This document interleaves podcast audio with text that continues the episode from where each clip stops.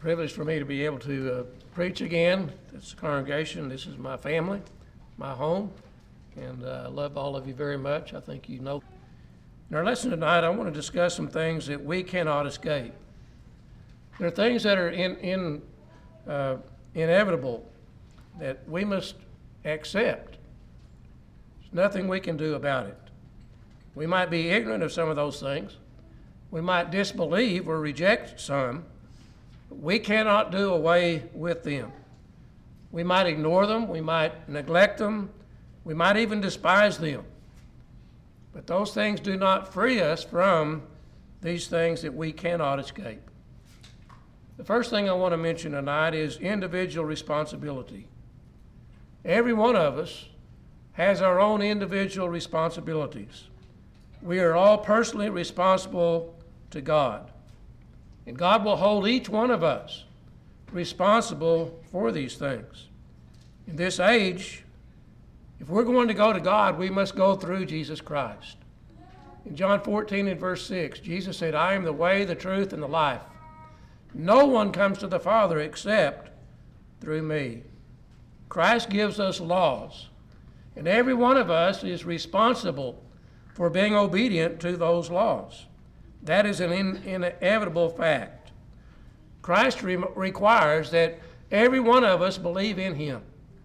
In Hebrews 11 and verse 6, the Bible says that without faith, it is impossible to please him. For he who comes to God must believe that he is, and that he is a rewarder of those who diligently seek him. Every one of us must be willing to repent of our sins. In Acts 17 and verse 30, the Bible says these, in these times of ignorance God overlooked, but now he commands all men everywhere to repent. Every one of us must be willing to confess our faith in Jesus as the Son of God. In Matthew 10 and verse 32, Jesus said, Whoever therefore shall confess me before men, him will I also confess before my Father in heaven. Every one of us must be willing to be baptized into Christ. When Jesus gave the, the Great Commission, he said in Mark 16, verses 15 and 16, Go into all the world and preach the gospel to every creature. He who believes and is baptized will be saved. He who does not believe will be condemned. When the apostles began preaching the gospel for the very first time, they were asked, Men and brethren, what shall we do? Peter answered in Acts 2 and verse 38 Repent and let every one of you be baptized in the name of Jesus Christ for the remission of sins, and you shall receive the gift of the Holy Spirit. Every one of us is responsible for obeying those commands. We have to make up our own minds what we're going to do about those laws. But we need to understand that we cannot be freed from them. In John 8 and verse 24, Jesus said, If you do not believe that I'm He, you will die in your sins. In Luke 13 and verse 3, He said, Unless you repent, you will all likewise perish. In Matthew 10, verse 33, Jesus said, Whoever shall deny me before men, him will I also deny before my Father in heaven. And when we refuse to be baptized, we are disregarding God's law. Luke 7 and verse 30 says, The Pharisees and the, and the lawyers rejected the will of God for themselves, having not been baptized by him. Every Christian has a personal responsibility in remaining faithful. In Matthew 10 and verse 22, Jesus said, You will be hated by all for my name's sake, but he who endures to the end will be saved. In Matthew 24, verses 12 and 13, Jesus said, Because lawlessness will abound, the love of many will grow cold, but he who endures to the end shall be saved.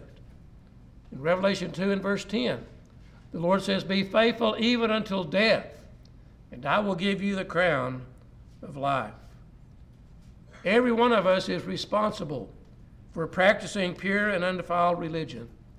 In James chapter 1 and verse 27, James says, Pure and undefiled religion before God and the Father is this to visit orphans and widows in their trouble, and to keep oneself unspotted from the world.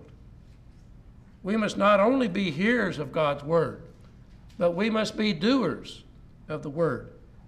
James chapter 1 and verse 22. James says, But be doers of the word and not hearers only, deceiving yourselves. A person thinks all he has to do is read the Bible once in a while. He's deceiving himself. He must obey what it says.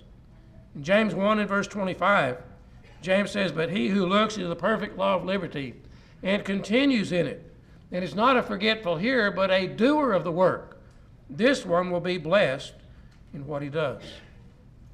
Those who do not remain faithful to God are going to be lost. That's an inevitable fact that we must face.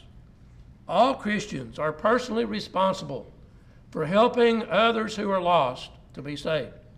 It may be people who have never become Christians. It may be Christians who are not faithful and out of duty. In 2 Timothy 2 and verse 2, Paul says, The things that you have heard from me among many witnesses, commit these to faithful men who will be able to teach others also. In 1 Peter 3 and verse 15, Peter says, But sanctify the Lord God in your hearts, and be ready to give a defense to everyone who asks a reason for the hope that is in you with meekness and fear. In James 5, verses 19 and 20, James says, Brethren, if any among you, that is, other Christians, if any among you wanders from the truth, and someone turns him back, let him know that he who turns a sinner from the error of his way will save us all from death and cover a multitude of sins. We need to accept this as our own personal responsibility, much like Paul did. He said in Romans 1, verses 14 and 15, I'm a debtor both to Greeks and to barbarians both to wise and to unwise. So, as much as is in me, I'm ready to preach the gospel to you who are at Rome also. Those of us who are parents have a responsibility in training our children. There are many parents who will give their children anything except a knowledge of God. They'll give them food, clothing, a, fine house, money, make sure they get an education, and so forth but they do not give them real Bible training. God says through Moses in Deuteronomy 6, verses 6 and 7 And these words which I command you shall be in your heart, and you shall teach them diligently to your children, and shall talk of them when you sit in your house, when you walk by the way, when you lie down, and when you rise up. At every opportunity, we need to teach our children about God. Parents owe their children an example of someone who is involved daily in Bible study, regular worship, and the right kind of conduct as well as their speech. Ephesians 6 and verse 4, Paul says, And you fathers, do not provoke your children to wrath, but bring them up in the nurture or training and admonition of the Lord. Those who are children have a responsibility to be obedient to their parents. Ephesians 6 and verse, verses 1 through 3. Paul says, Children, obey your parents in the Lord, for this is right. Honor your father and mother, which is the first commandment with promise, that it may be well with you, and you may live long on the earth. All of us, regardless of how old or how young we are, have a personal, individual responsibility. And God is going to hold us accountable. Secondly, we cannot escape the all seeing eye of God. In Proverbs 15 and verse 3, Solomon says, The eyes of the Lord are in every place, keeping watch on the good, evil and the good.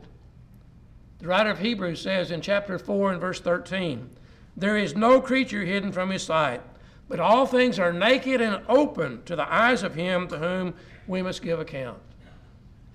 God sees everything about us. It's as though we were not clothed. The word open means the head bent back. When I was a little boy, I, I didn't like to use soap when I took a bath. They'd ask me to take a bath, and I'd come back, and Mother said, Lift up your head. And I'd have these beads across here. And I'd have to go take another one. My head was bent back. That's the way God sees us. We don't hide anything from Him. We may wish to get away from God's all seeing eye, but there's no place that we can go to do that. David wrote in Psalm 139, verses 7 through 12 Where can I go from your spirit? Where can I flee from your presence? If I ascend into heaven, you are there. If I make my bed in hell, behold, you are there. If I take the wings of the morning and dwell in the uttermost parts of the sea, even there your hand shall lead me, and your right hand shall hold me. If I say, Surely the darkness shall fall on, on me, even the night shall be light about me. Indeed, the darkness shall not hide from you, but the night it shines as the day. The darkness and the light are both alike to you. It doesn't matter how dark it is, it doesn't matter how foggy it is. God sees us, He sees everything. He sees those who are wicked, He sees those who are lazy, He sees those who are indifferent. He sees things that people do under darkness, behind walls. Even our thoughts are known by God. Jeremiah 17 and verse 10, God says, I, the Lord, search the heart. I test the mind, even to give every man according to his ways, according to the fruit of his doings. In Revelation 2 and verse 23, the Lord says, All the churches shall know that I am He who searches the mind and hearts, and I will give to each one of you according to your works. He knows everything we're thinking. He even knows our motives. Therefore, our hearts need to be controlled. The wise man Solomon said in Proverbs 4 and verse 23 Keep your heart with all diligence, for out of it spring the issues of life.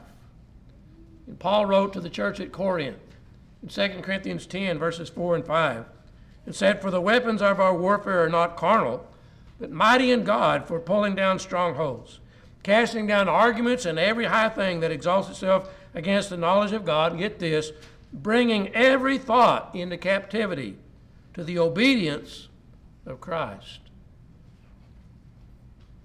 God wants us to control our thoughts so that we'll be obedient in everything. He knows and sees everything, including our thoughts and motives. Thirdly, you cannot escape having an influence on the people around you. In 2 Corinthians 3 and verse 2, Paul said, You are our epistle, written in our hearts, known and read by all men. Whoever we are, we are influencing someone. It's probably someone younger than we are, probably someone who, who admires us, who likes us, who looks up to us. Someone is watching, and we're having an influence on them. We may decide, well, I don't want to influence one way or the other. Well, if that's our attitude, it's a bad influence. In Matthew 12 and verse 30, Jesus said, He who is not with me is against me, and he who does not gather with me scatters abroad. Jesus taught his disciples that they are to be the salt of the earth and the light of the world. Matthew 5 and verse 13, he said, You are the salt of the earth. But if the salt loses its flavor, how shall it be seasoned? It is then good for nothing but to be thrown out and trampled underfoot by men. If we're not making the world better, if we're not helping other people, what good are we? Matthew 5 14 through 16, Jesus says, You're the light of the world. The city that is set on a hill cannot be hidden, nor do they light a lamp and put it under a basket, but on a lampstand that gives light to all who are in the house. Let your light so shine before men that they may see your good works and glorify your Father in heaven. If our light is not shining, what good is it? If our light is confined to this building, what good is it? It can't be seen out in a world of darkness what good is it? In Philippians 2, verses 14 and 15, Paul says, Do all things without complaining and disputing, that you may become blameless and harmless, children of God without fault, in the midst of a crooked and perverse generation, among whom you shine as lights in the world. We're to lead other people to God, lead other people to Jesus. Show them the way that God wants us to live. One's influence may be such as to corrupt his companions. We may have companions that will corrupt us. In 1 Corinthians 5 and verse 6, Paul says, Do you not know that a little leaven leavens the whole lump? Just a little bit of badness can affect a whole group. 1 Corinthians 15 and verse 33, Paul says, Do not be deceived. Evil company corrupts good habits.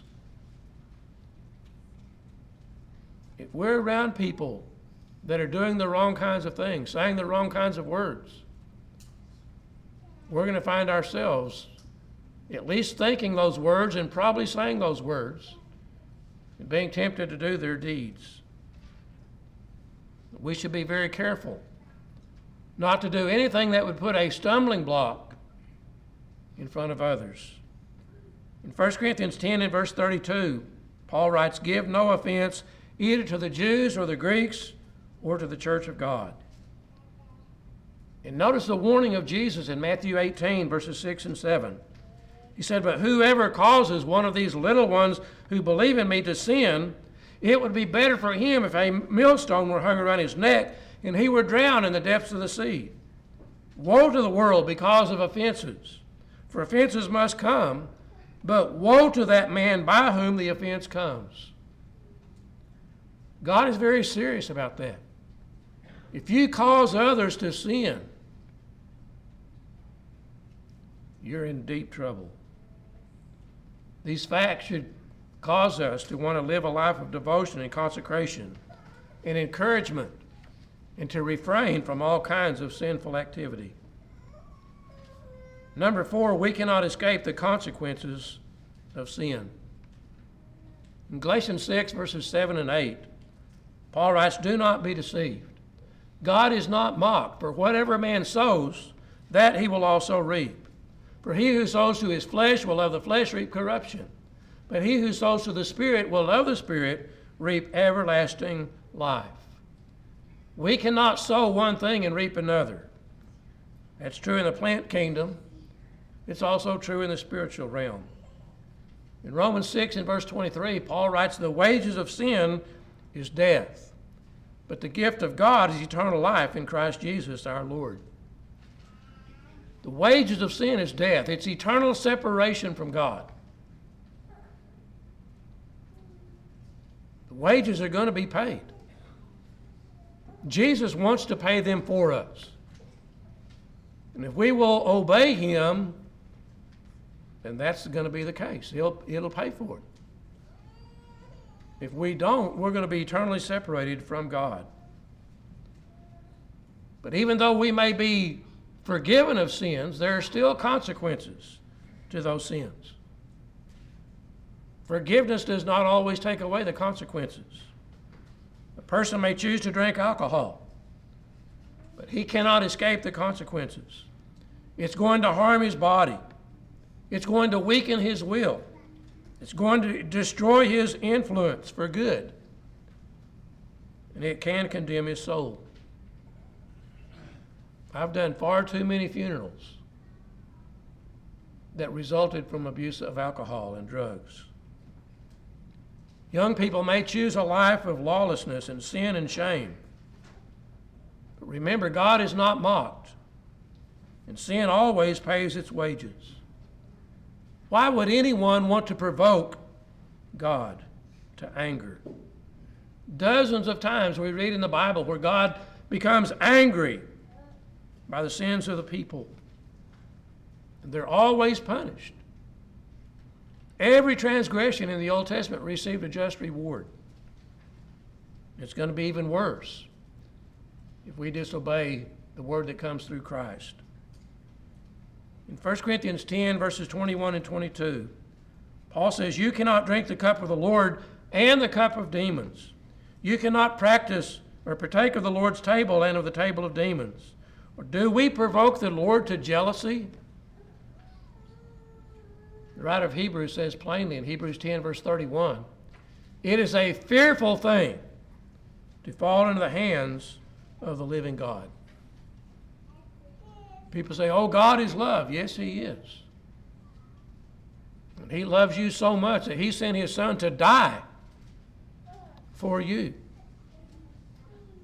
But if you reject his commands, God is a consuming fire. So, as Paul says, we need to behold the goodness and the severity of God. You can choose a life of sin if you want to. God gives us that choice.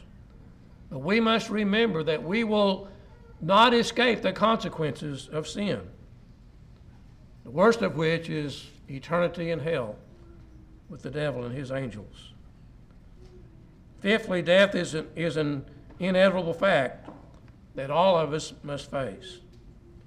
Unless Jesus comes first, every one of us is going to die. Hebrews 9, verse 27 tells us it is appointed unto man to die once. After this, the judgment. We don't like to th- talk about death. We don't like to think about death. But we need to. To realize that we need to be prepared for it. Solomon writes in Ecclesiastes 7 and verse 2 Better to go to the house of mourning than to go to the house of feasting, for that is the end of all men, and the living will take it to heart. Every one of us has a, a, a destiny with death. It's going to take place, it's going to happen. And as we get older and older, we should strive harder and harder to be faithful to God. It disturbs me when I see people as they get up in years. As the old saying goes, they have one foot in the grave already. And yet they're not faithful to the Lord. They make all kinds of excuses for not doing what they ought to do. But that's not just for the old people. We have no guarantee of life. Death comes upon all ages. Cemeteries are filled with people of over 100 and under one, and everything in between. James says in James 4 and verse 14, What is your life? It's even a vapor that appears for a little time and then vanishes away. Peter writes in 1 Peter 1 and verse 24 All flesh is as grass, all the glory of man is a flower of grass. The grass withers and its flower falls away. We know that a vapor, it's there and then it's gone. We've all seen grass die. We've all seen flowers that look so beautiful, but very soon they're gone. God wants us to know that's the way life is. Death will end all opportunities for those who are unfaithful to make things right with God. In contrast, death will be for the righteous, will be the beginning of a blissful rest and peace. In Revelation 14 and verse 13, John writes, Then I heard a voice from heaven saying to me, Write, Blessed are the dead who die in the Lord from now on. Yes, says the Spirit, that they may rest from their labors and their works follow them. Christians have labors in this life. It's not always easy to be a Christian. It's not always easy to do what is right. In fact, sometimes it's very hard to do what's right. But whether we're Christians or not, we're going to have burdens. We're going to have trials. We're going to have hardships.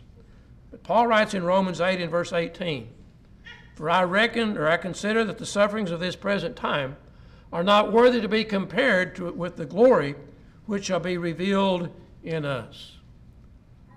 Paul had many hardships in his life. So many times he was beaten, sometimes he was stoned, had shipwrecked, all kinds of bad things happened to him. Paul once said, Those things are not even worthy to compare with the glory when we get to heaven. Someone said it's going to be like getting paid a $100 million for one day's work. Can you imagine that? Life on this earth is short. I cannot believe I've lived 70 years. I ought to be 20. it goes by so fast. Eternity never ends. When we get to heaven, it's going to be like getting paid $100 million for one day's work. It can be a lot better than that. The sixth thing that we must face is the judgment. In Acts 17, verses 30 and 31, Paul says, Truly these times of ignorance God overlooked, but now commands all men everywhere to repent because he has appointed a day on which he will judge the world in righteousness by the man he has ordained. He's given assurance of this to all by raising him from the dead. And Paul wrote to the church at Corinth, he said in 2 Corinthians 5 and verse 10, For we must all appear before the judgment seat of Christ, that each one may receive the things done in the body according to what he's done, whether good or bad. And one of the things we're going to be judged by is what by what the Bible says. In John 12 and verse 48, Jesus said, He who rejects me and does not receive my word has that which judges him. The word that I have spoken will judge him in the last day. You're not going to be judged by what I think. You're not going to be judged by the opinions of your parents. Everyone is going to be judged by what the Lord said. And so we need to make sure it's what the Bible says, not, not what some preacher thinks, not someone's opinion, but what the Bible says. On that day, every knee is going to bow to God. Romans 14, verses 10 and 11 says, We shall all stand before the judgment seat of Christ, for it is written, As I live, says the Lord, every knee shall bow to me, and every tongue shall confess to God. A lot of people deny the Lord today. A lot of people ridicule, say, Oh, there's no such thing. That last day, every knee is going to bow. There's not going to be any atheists. Every knee is going to bow and every tongue is going to confess the Lord. It's going to be a personal judgment. In Romans 14 and verse 12, Paul says, So then each of us shall give account of himself to God. The wife is not going to be judged for her husband. The husband's not going to be judged for his wife. An individual is not going to be judged based on what the congregation did. There won't be any excuses accepted on the day of judgment. A brother cannot complain, well, I just couldn't find the time. You can't say, well, I would have done better if there wasn't so many hypocrites in the church. It won't work. Countless millions who have never taken the time or their effort to study the Bible, they just accept whatever some preacher says, following the commands of men. It's going to be too late to change at that time. It's going to be too late. In Matthew chapter 7, verses 21 through 23, Jesus says, Not everyone who says to me, Lord, Lord, shall enter the kingdom of heaven, but he who does the will of my Father in heaven. Many will say to me in that day, Lord, Lord, have we not prophesied in your name, cast out demons in your name, and done many wonders in your name? I will declare to them, I never knew you. Depart from me, you who practice lawlessness. These are religious people. Jesus says many, many, many people are going to say that. They thought they were all right. Why? They did what some man or woman told them to do. But it wasn't what God's word said. The judgment is a fact. No one can escape. Wise man Solomon said in Ecclesiastes 12, verses 13 and 14, Let us hear the conclusion of the whole matter. Fear God and keep his commandments, for this is man's all. For he will bring every work into judgment, including every secret thing, whether good or evil. But seventh and finally, we cannot escape the eternal verdict of God. That day Everyone is going to be separated, some on the right and some on the left. Matthew 25 and verse 34, Jesus said, Then the king will say to those on his right hand, Come, ye blessed of my Father, inherit the kingdom prepared for you from the foundation of the world. In Matthew 25, verse 41, says, Then he will say to those on the left hand, Depart from me, ye cursed, into the everlasting fire prepared for the devil and his angels. God gives us the power of choice. We can either accept His word or we can reject it. We can either obey it or we can ignore it. God's justice is going to be manifested in His verdict. It's going to exclude from heaven everyone who refused to obey Him. Jesus said, If you love me, keep my commandments. John 14 and verse 15. Jesus loves you more than anyone on this earth could possibly love you. He gave the ultimate gift, His blood, to save you. He's asking you to respond in love to Him. Paul writes in 2 Corinthians 6 and verse 2 Behold, now is the accepted time. Behold, now is the day of salvation. These are seven things that we cannot possibly escape. Every one of us is individually responsible to God. We cannot escape that fact. We cannot escape the all seeing eye of God. We cannot escape the fact that we have an influence. It's either good or it's bad. We cannot escape the consequences of sin. Every sin has consequences. And if we don't obey the Lord, that ultimate consequence is that we're going to be separated from Him eternally in the fires of hell.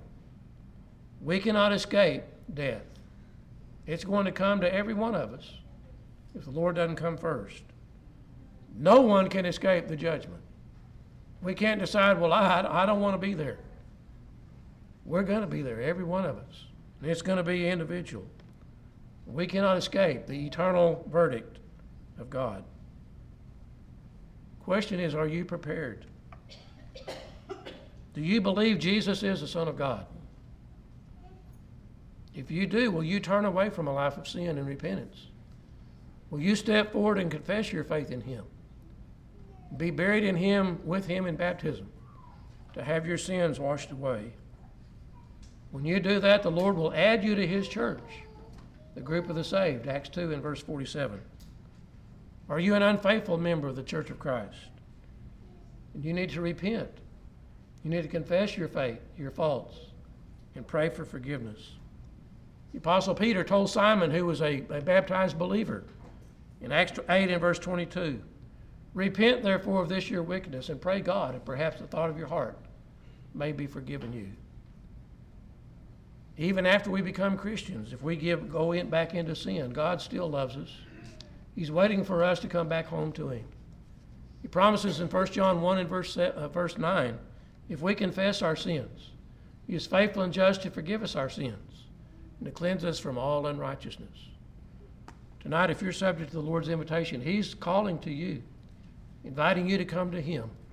Won't you do that as we stand and sing?